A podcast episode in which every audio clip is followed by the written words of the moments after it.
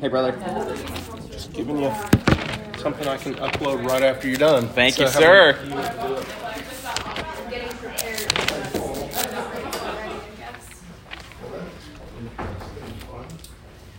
Morning. Good morning. Hey, Carol.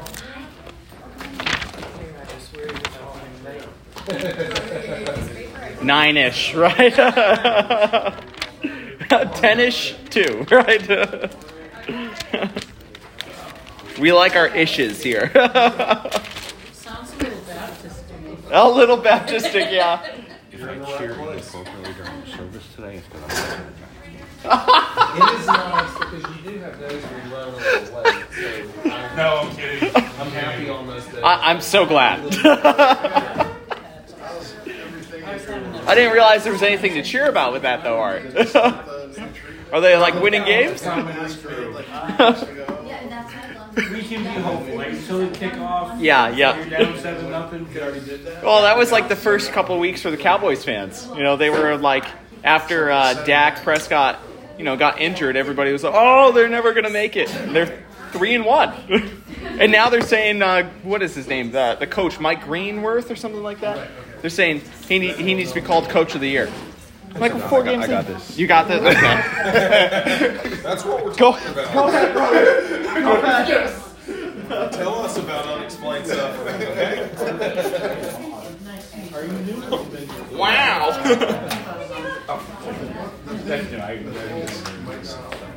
Caleb, you're very dapper this morning. Oh yeah. Oh yeah. I got a flood. Yeah, other than that, that's the one. We are not worthy.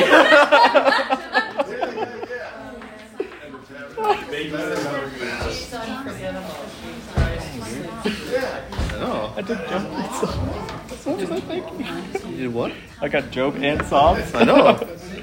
Serves you right for giving me uh, Leviticus. Your coffee?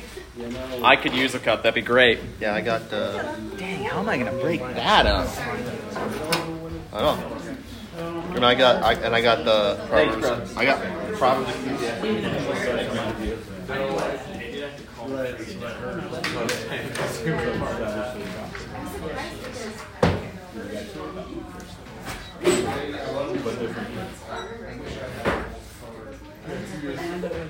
just heard you guys upstairs, and I guess forgot.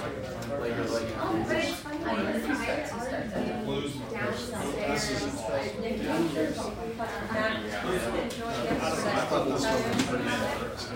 he said I, he said they had fun. That's it. Yeah. He was very tired because I didn't know he had woken up at three thirty in the morning.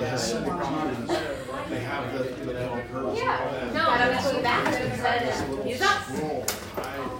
So I got home because I had to say I got home and grab a chair for barbecue. And I was like, what? He was like, I don't know. And I answered questions. deep enough What? bark that she He was sounds like, like Jeremy said he was gonna that was at his house. And I was like, you're the owner of all these bar. And I was like, here, he said you can come. He's like, he invited you. Like, Matt was like, oh. this and that. I was like, thank you. I'm trying to Dead marker? Dead marker. You got another one?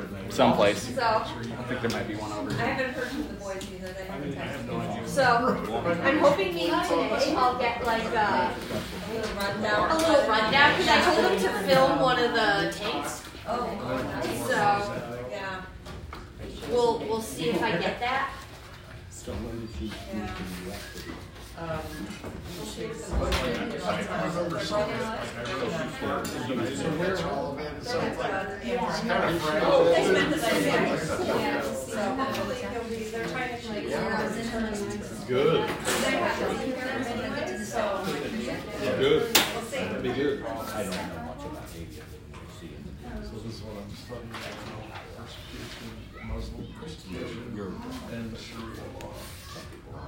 Which is, well, that's only one thing, then this is just other classes.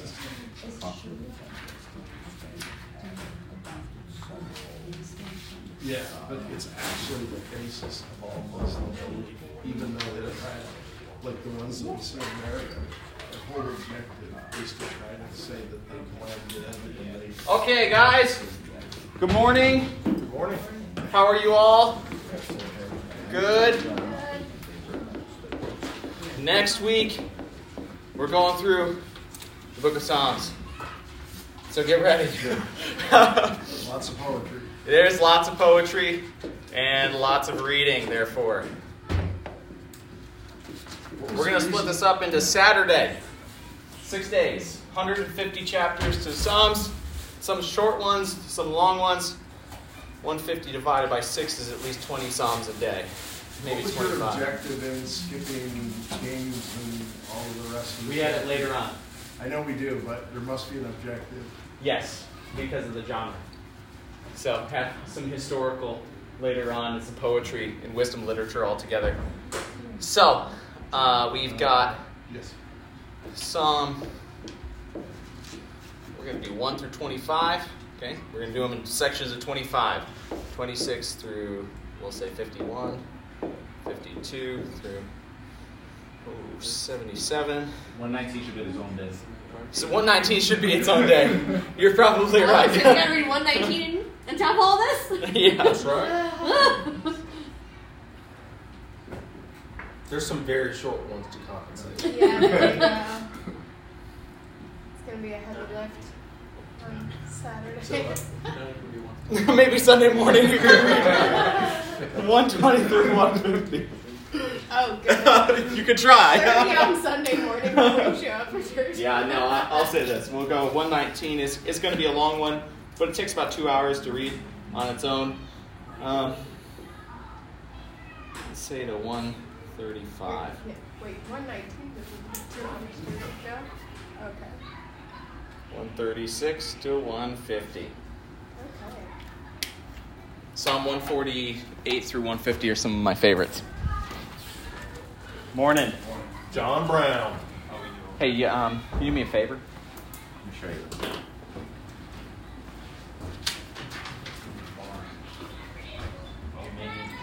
I'm glad I wrote down the names because I definitely totally forgot. Eliphaz, Bildad, and Zophar. Those are the those friends. Yeah. I did that. Oh, yeah.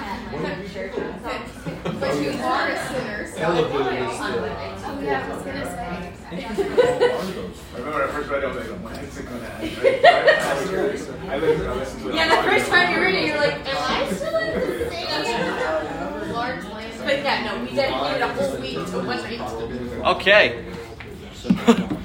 well, Good morning, Art. Uh, Just a reminder as we're going through this, right, we're going from a 30,000 foot view. Okay, so it's important that as we read large chunks of scripture, we're doing so for the sake of understanding the, the truth of God's word. Um, there is a discipline to reading large portions of scripture. And for many of you who have been working through this, it's worth it. It is good work. Um, it is going to require some time and some sacrifice this week, but I believe in you. So let's get started with, with Job. Okay, we're going to begin over the next three or four weeks, we're going to be going through a section of the Old Testament called wisdom literature. Can somebody define for me what wisdom literature is or what I may mean by that? Any ideas? Wisdom literature.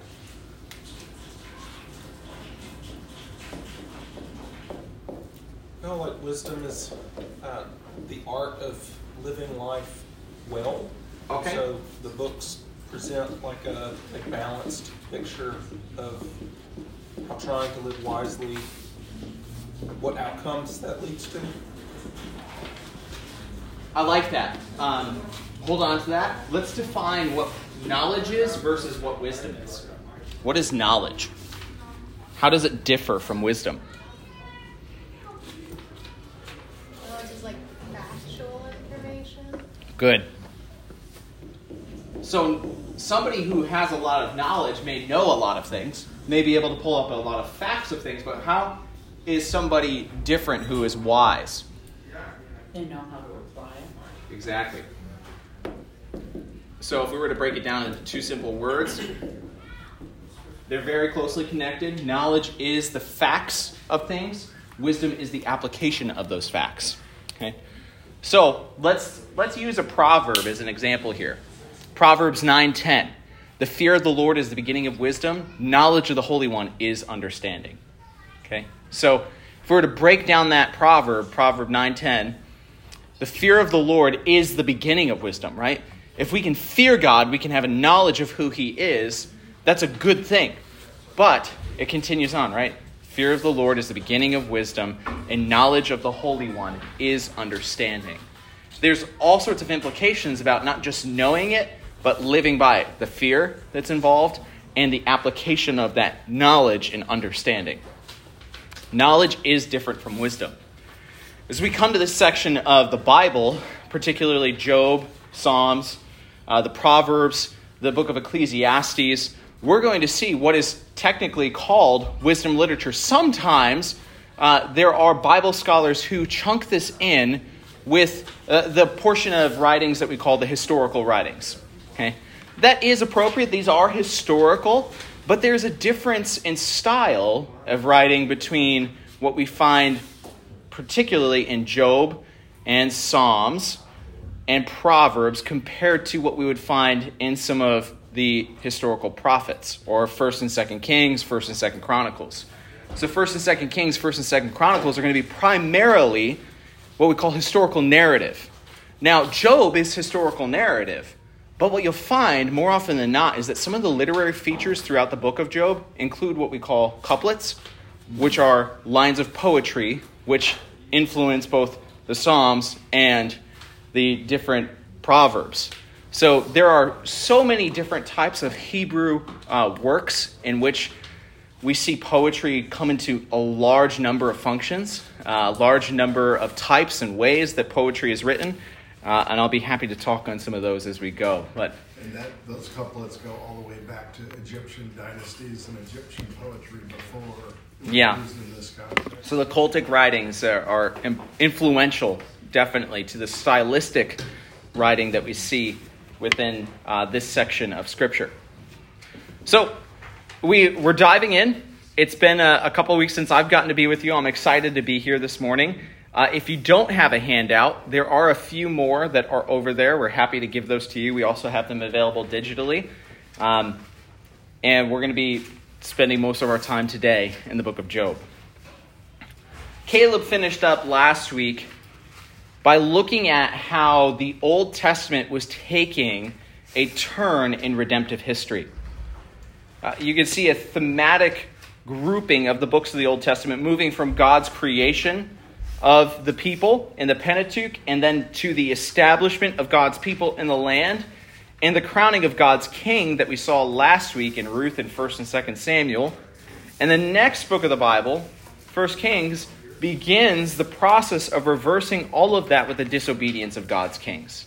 So we are going to get to 1 Kings, but it is later in our, our time of, of Old Testament survey. But there is a pattern that we're seeing developed here. Now, in the middle of all of this kingship, uh, we have what is called the wisdom and praise of God's king, and the wisdom and praise of God himself.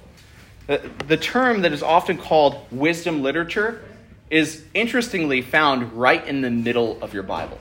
Right? What is the exact middle place of the Bible? Anybody know? It's one of the Psalms, maybe 119. Yep. Which one? 119. Nope. 117? Nope. It's 118.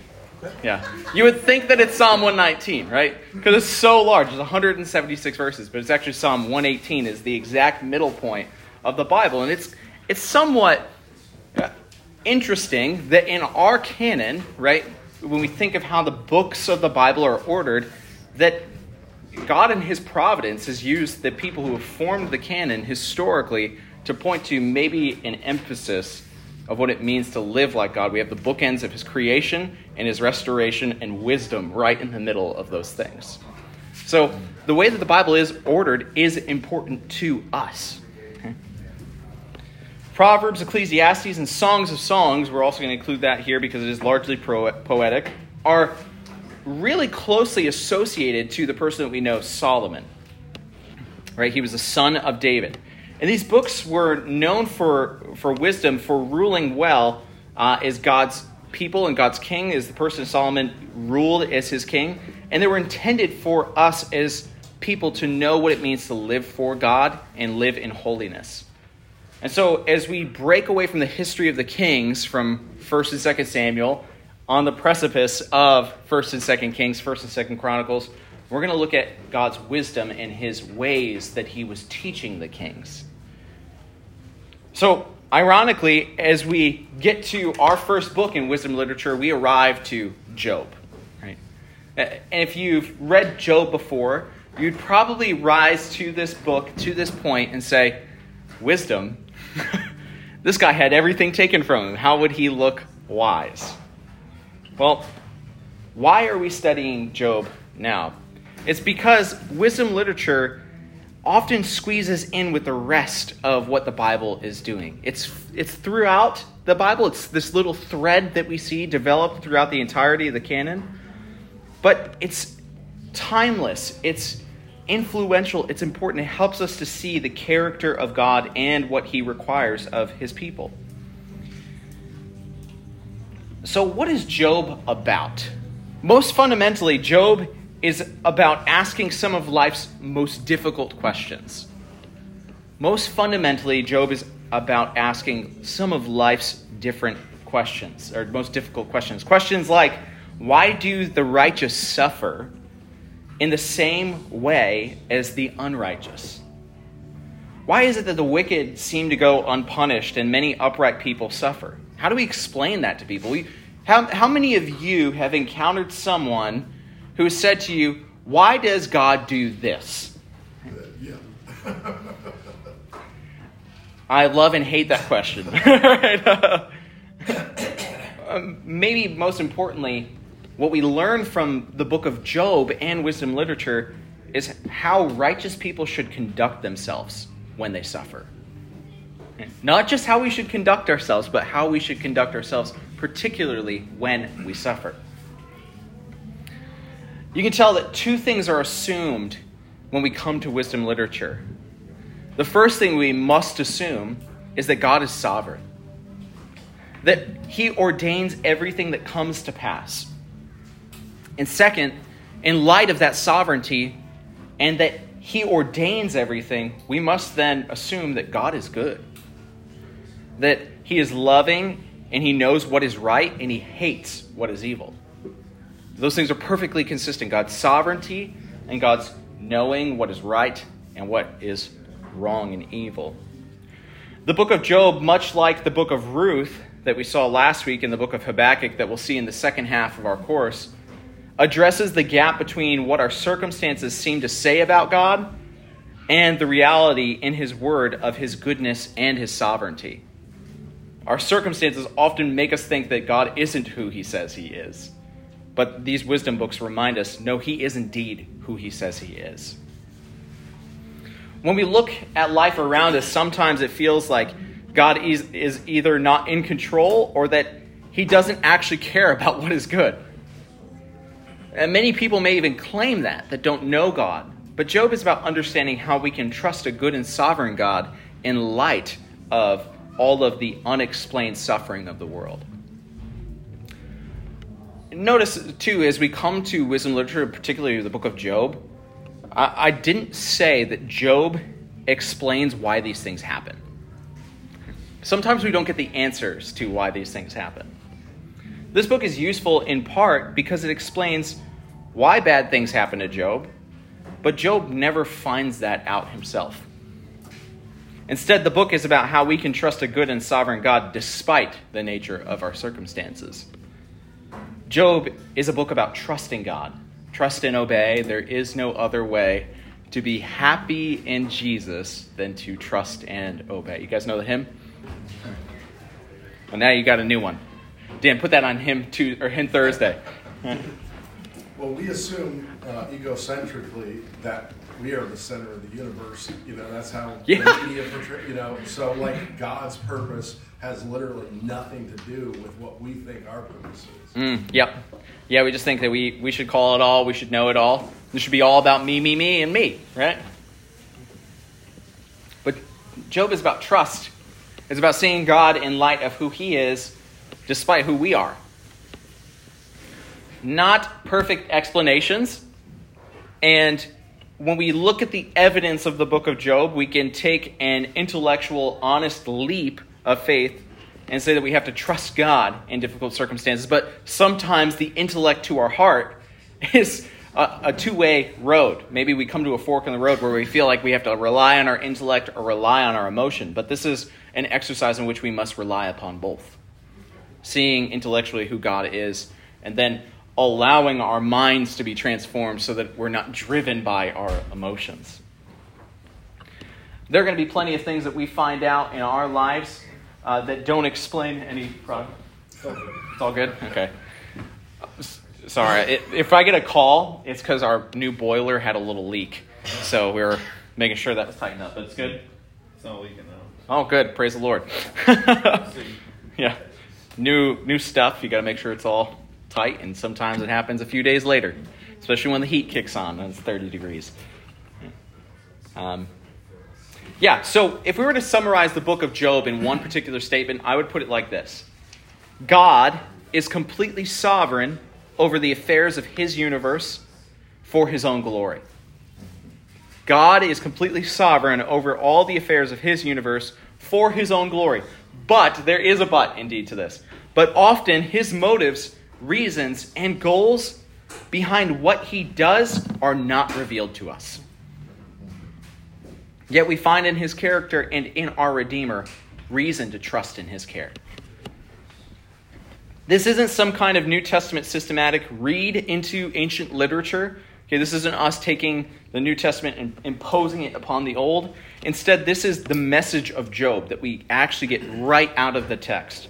Job takes on mammoth issues and it doesn't give us some simplistic cliche answer like trust in Jesus, it's just going to be okay.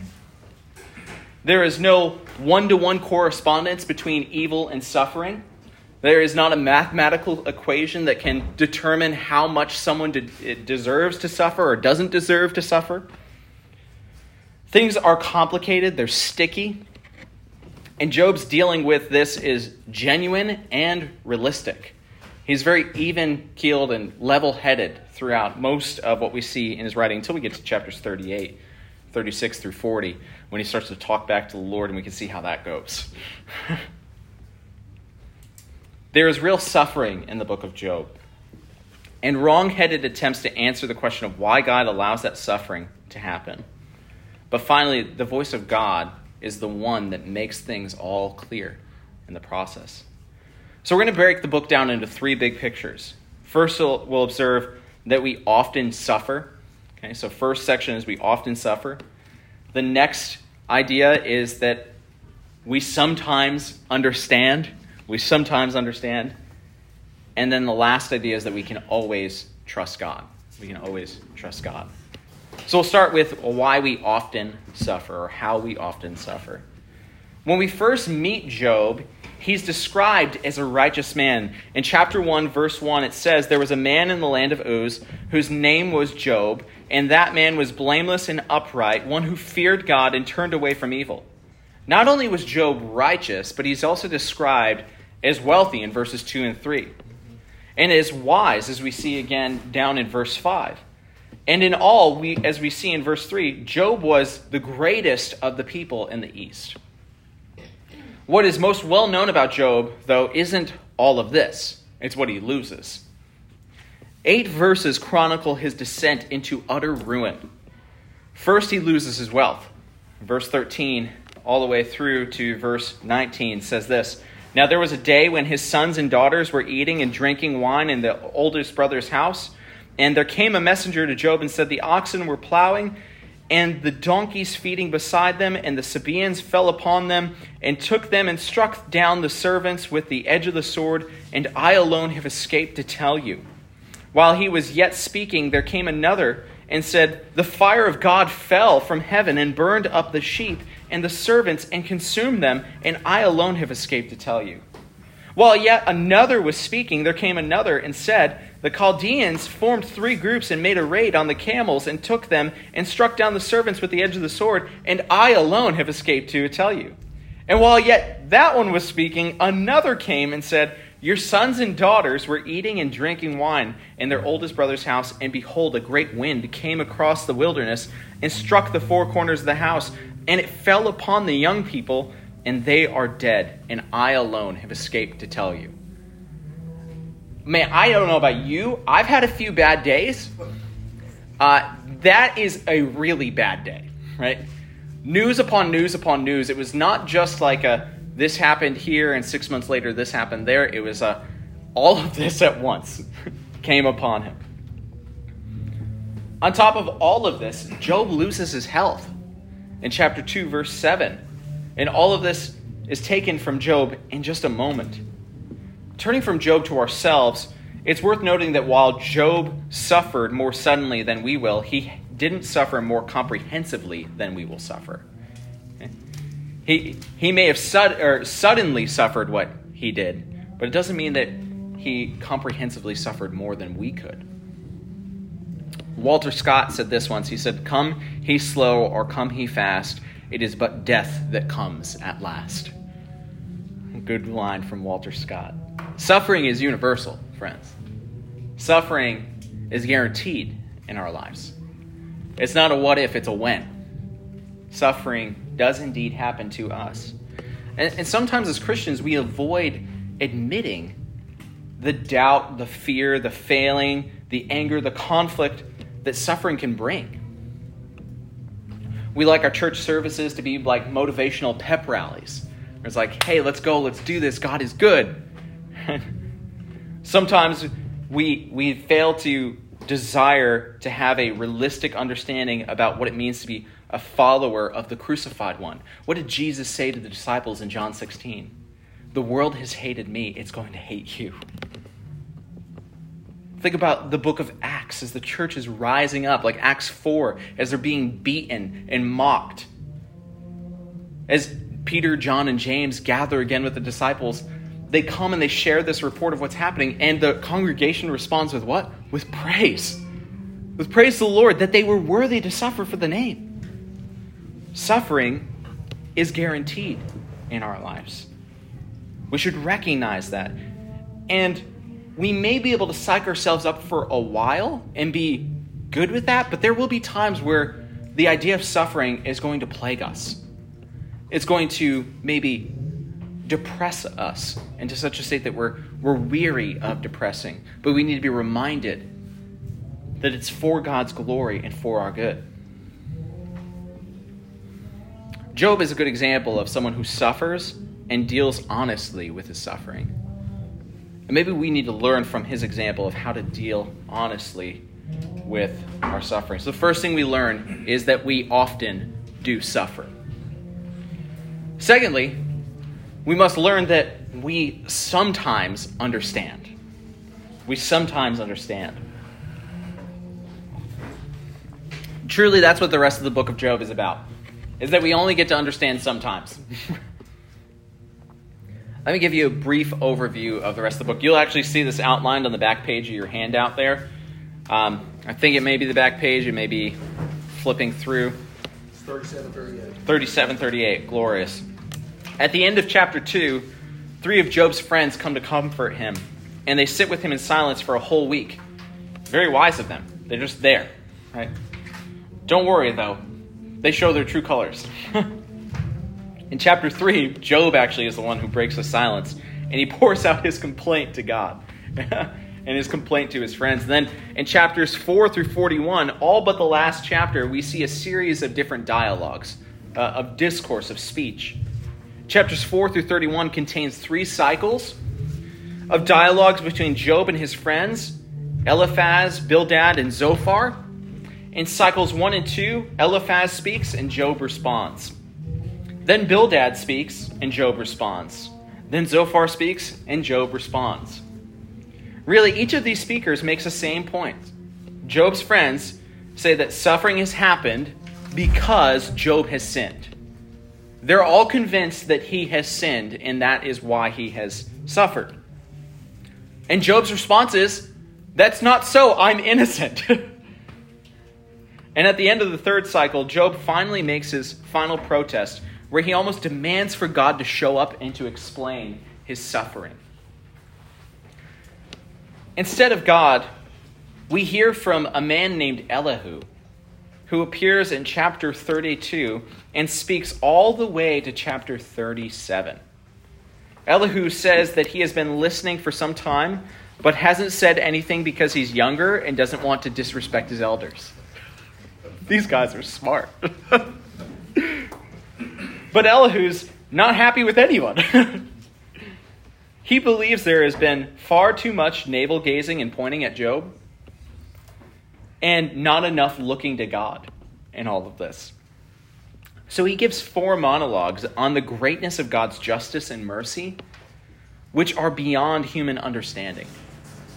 He challenges Job to consider that his sufferings might in some way be deliberate acts of a loving God. And he concludes in chapter 37 in verses 32 or 23 through 24 by saying this. He says, "The Almighty, we cannot find him. He is great in power, justice and abundant righteousness he will not violate. Therefore men fear him. He does not regard any who are wise in their own conceit." What words from Elihu? He does not regard anyone who is wise in their own conceit. So sharp and just reminding us that we need to look to God. And then in chapter 38, God himself enters the discussion and criticizes those who have darkened counsel with words that are without knowledge. 32 verse 8. Or 38 verse 2. In one of the Bible's most remarkable passages, God paints a picture for Job and the others of his unique and sovereign power. And at one point, he says, Who has put wisdom in the inward parts or given understanding to the mind? God looks at the natural world and considers the many things that he has made, from seas to stars, from ostriches to oxen. Then in chapter 40, God asked Job directly, Shall a fault finder contend with the Almighty? He who argues with God, let him answer it. To which Job's response is simple. He says, Behold, I am of small account. What shall I answer you? I lay my hand on my mouth. I have spoken once, and I will not answer twice, but I will proceed no further. Wise words, Job. And God replies to Job, and he says, Will you even put me in the wrong? Will you condemn me that you may be in the right? Have you an arm like God, and can you thunder with a voice like his? Adorn yourself with majesty and dignity, clothe yourself with glory and splendor, pour out the overflowings of your anger, and look on everyone who is proud and abase him. He's basically challenging him. And then in the remainders of chapter 40 and 41, God continues to instruct Job and the others about who he is. This isn't just to Job, it's to Job and the others. He, he tells us, he says in, in 41, 10 and 11, Who then is he who can stand before me? Who has first given to me that I should repay him? Whatever is under the whole heaven is mine. In chapter 42, the last chapter of Job, he makes Job makes his final confession. He says, I had heard of you by the hearing of the ear but now my eyes see you. Therefore, I despise myself and repent in dust and ashes. The story ends here in chapter 42 with God telling Eliphaz, Bildad, and Zophar that they have been in the wrong. He says that what Job has said about God is true, and then he blesses Job in his repentance. There are some interesting things that God does not say, which we'll get to those in a moment, but that's a summary of the whole book. Now, back to that main theme running throughout the chapters, right? First, we learned that we often suffer, but that main theme is that we sometimes understand. Job's friends maintained that we can always understand why we suffer. They said we can always understand why we suffer. Right? It became formulaic for them. Suffering equals sin in your life. That was their arguments. They could say something like, Job, what's happened to you is really bad. You must have sinned in a most extraordinary way because God is just. And though you deny having sinned, we know that you must have. There can be no other explanation. We may even have Christians who come within our own church that give us this kind of message. Matt, Devin, Katie, Josue, you're, you're suffering, it's because of your sin. Right? So repent of your sin, see what you've done in light of God. We know that you've been up to something. Is that not a byproduct of the law? It could be a byproduct of the law. It is definitely a byproduct of the depravity of our hearts.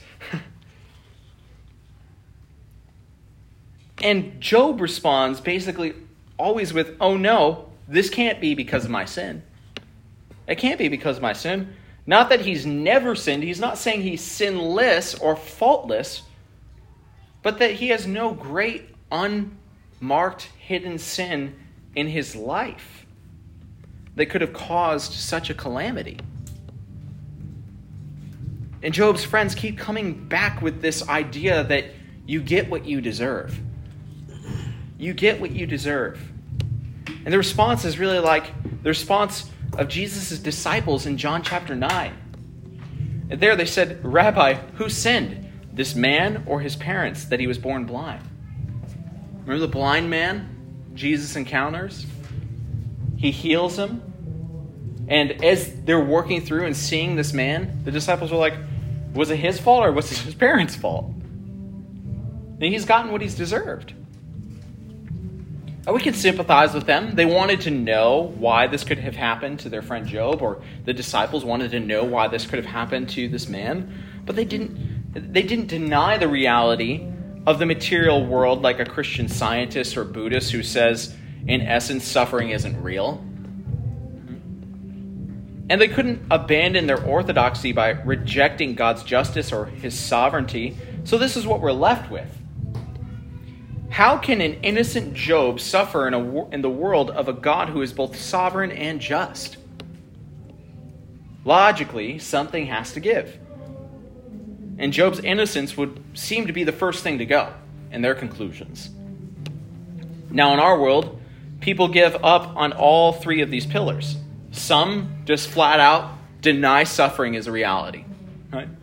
Well, I'm not, I don't suffer anything. Some think that God is well intentioned, but that he's unable to protect us.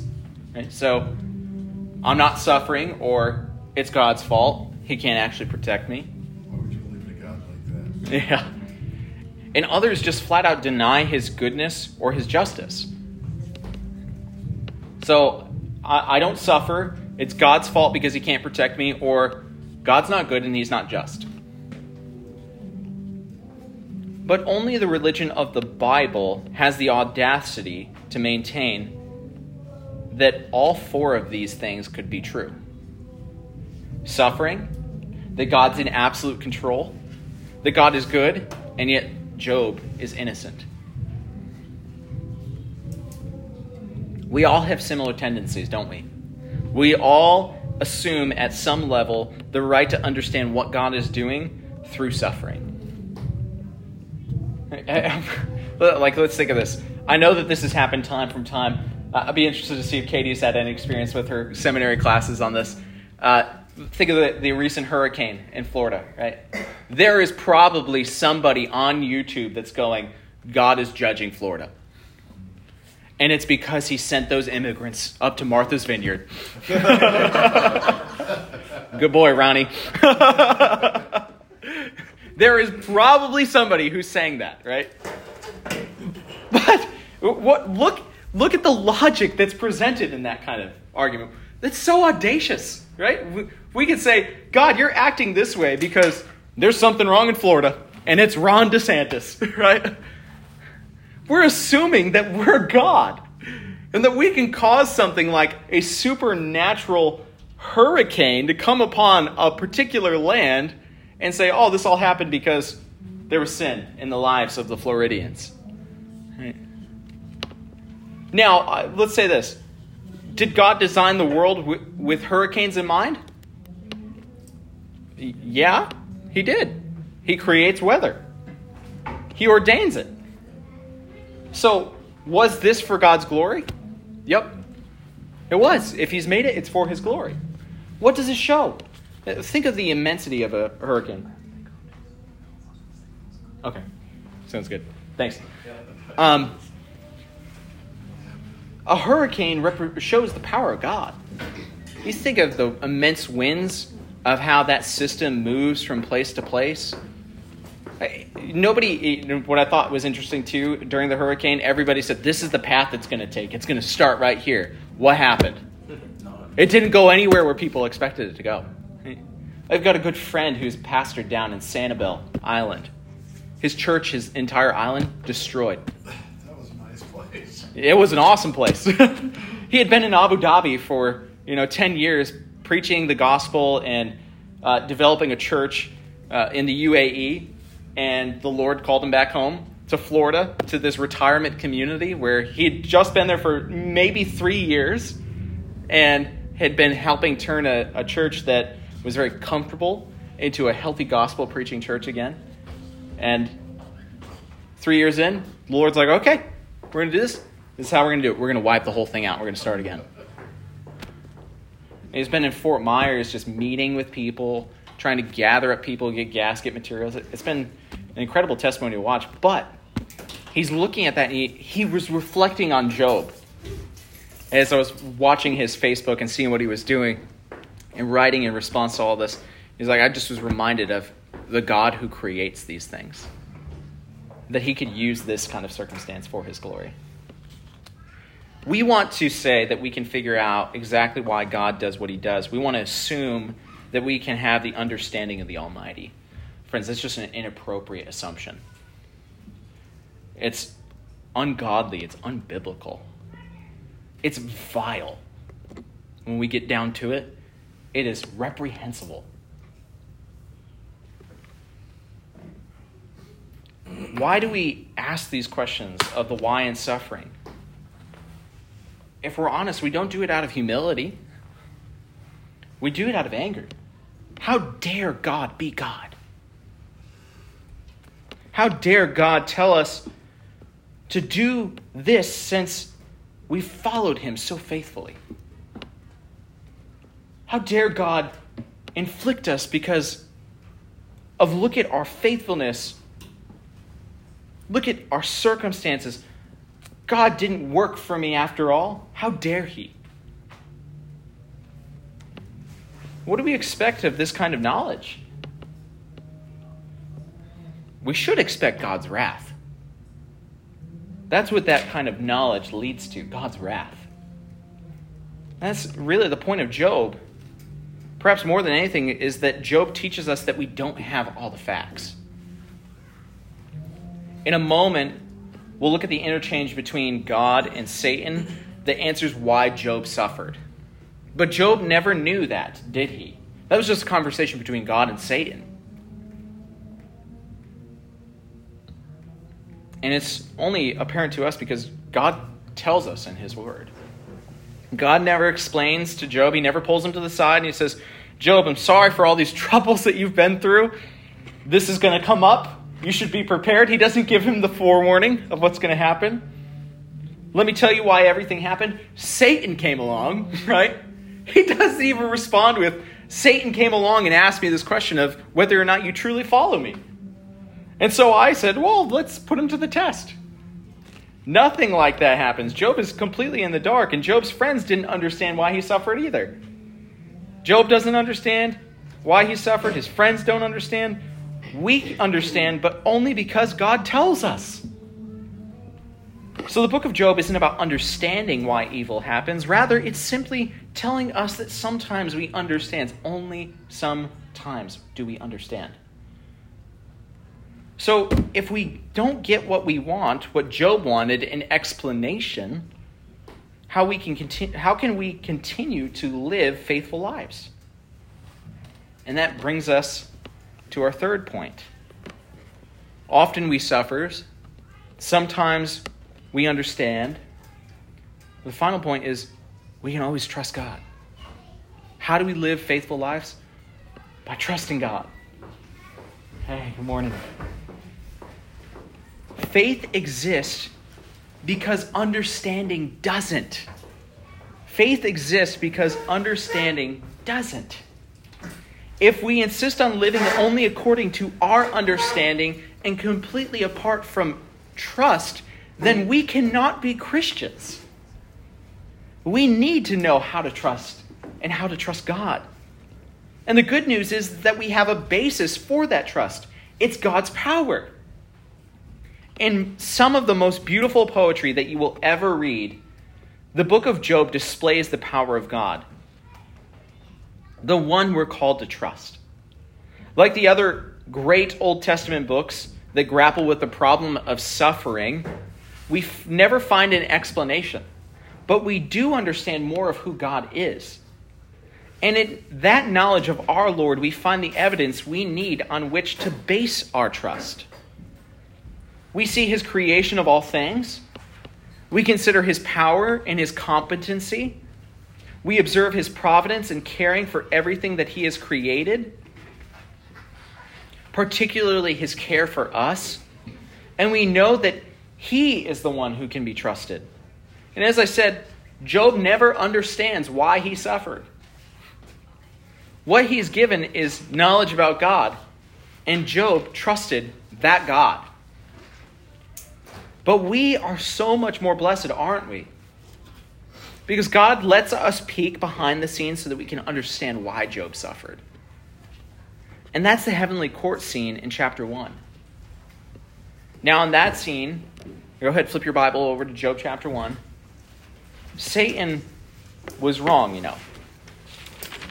Satan accuses Job of serving God for his own selfish ends. Okay?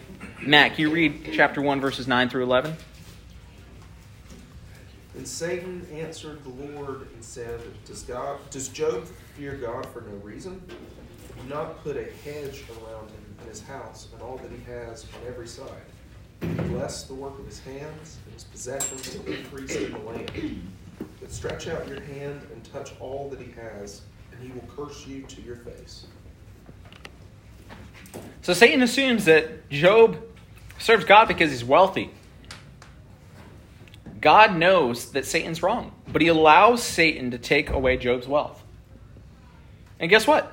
When all of his wealth is gone, what does Job continue to do? Worship God. Satan was wrong. But Satan has never just been put off by the fact that he was wrong. So he accuses uh, Job of serving God only because his health remains. Oh, surely, Satan says, you can take away everything a man has, but if you touch his body, then you'll find out what he really cares about. Then he will curse you to your face. Again, God allows Satan to do what he asks. He takes away Job's health. And guess what? Job's body wastes away. But he still worships God.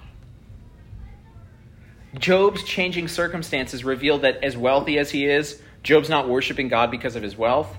As healthy as he is, Job's not worshiping God because of his health. The true worship of God does not depend on our circumstances. We can certainly give thanks for good circumstances, but true worship is a response to who God is, regardless of our circumstances. In fact, that brings us to one of the central ironies of this book. I hope you've noticed it. Most of this book consists of Job's friends saying to him, Hey, Job, I know you look virtuous, but there must be some sin here. But they are, were so far wrong that someone could have said to them, Eliphaz, Zophar, Bildad, this suffering might have come on you had you been more virtuous. Job faced the suffering not because of his vices, but because of his virtue. And that was why, of all the things God could have bragged about before Satan, he chose Job. So, what does this mean for us? It means that we don't trust God because we are so clever or holy, but because his character is trustworthy. Guys, we're not clever enough, we're not holy enough, but God is trustworthy. His character is trustworthy.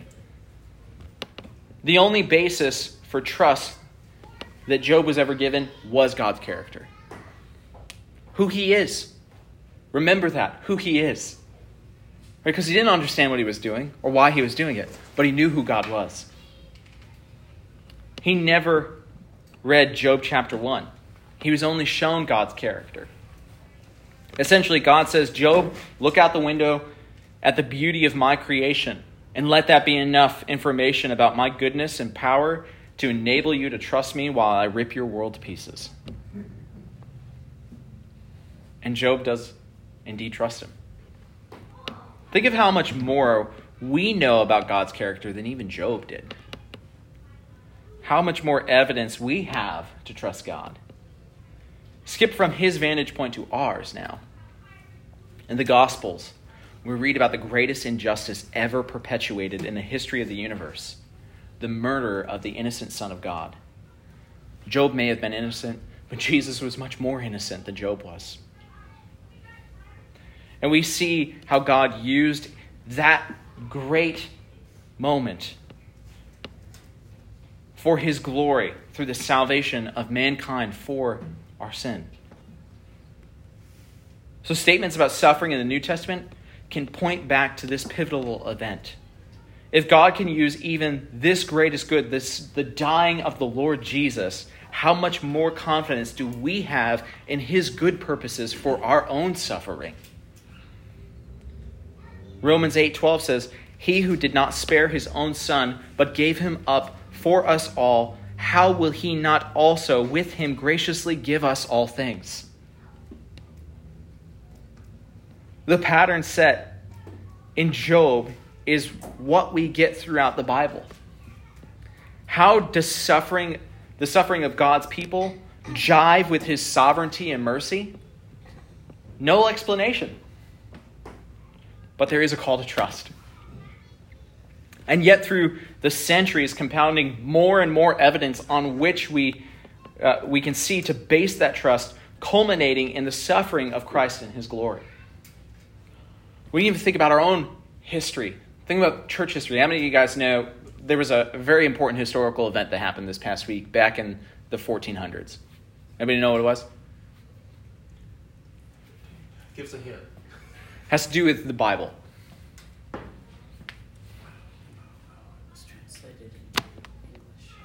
Who was the guy that translated it into English? Tyndale. Yeah, this past week, Tyndale was burnt at the stakes for translating the Bible into English. Right. What was interesting enough was that Henry VIII was the one who sent him to the stakes for translating the Bible into English. And it was that person, that moment, that work that would eventually become the spearhead for the Reformation in England.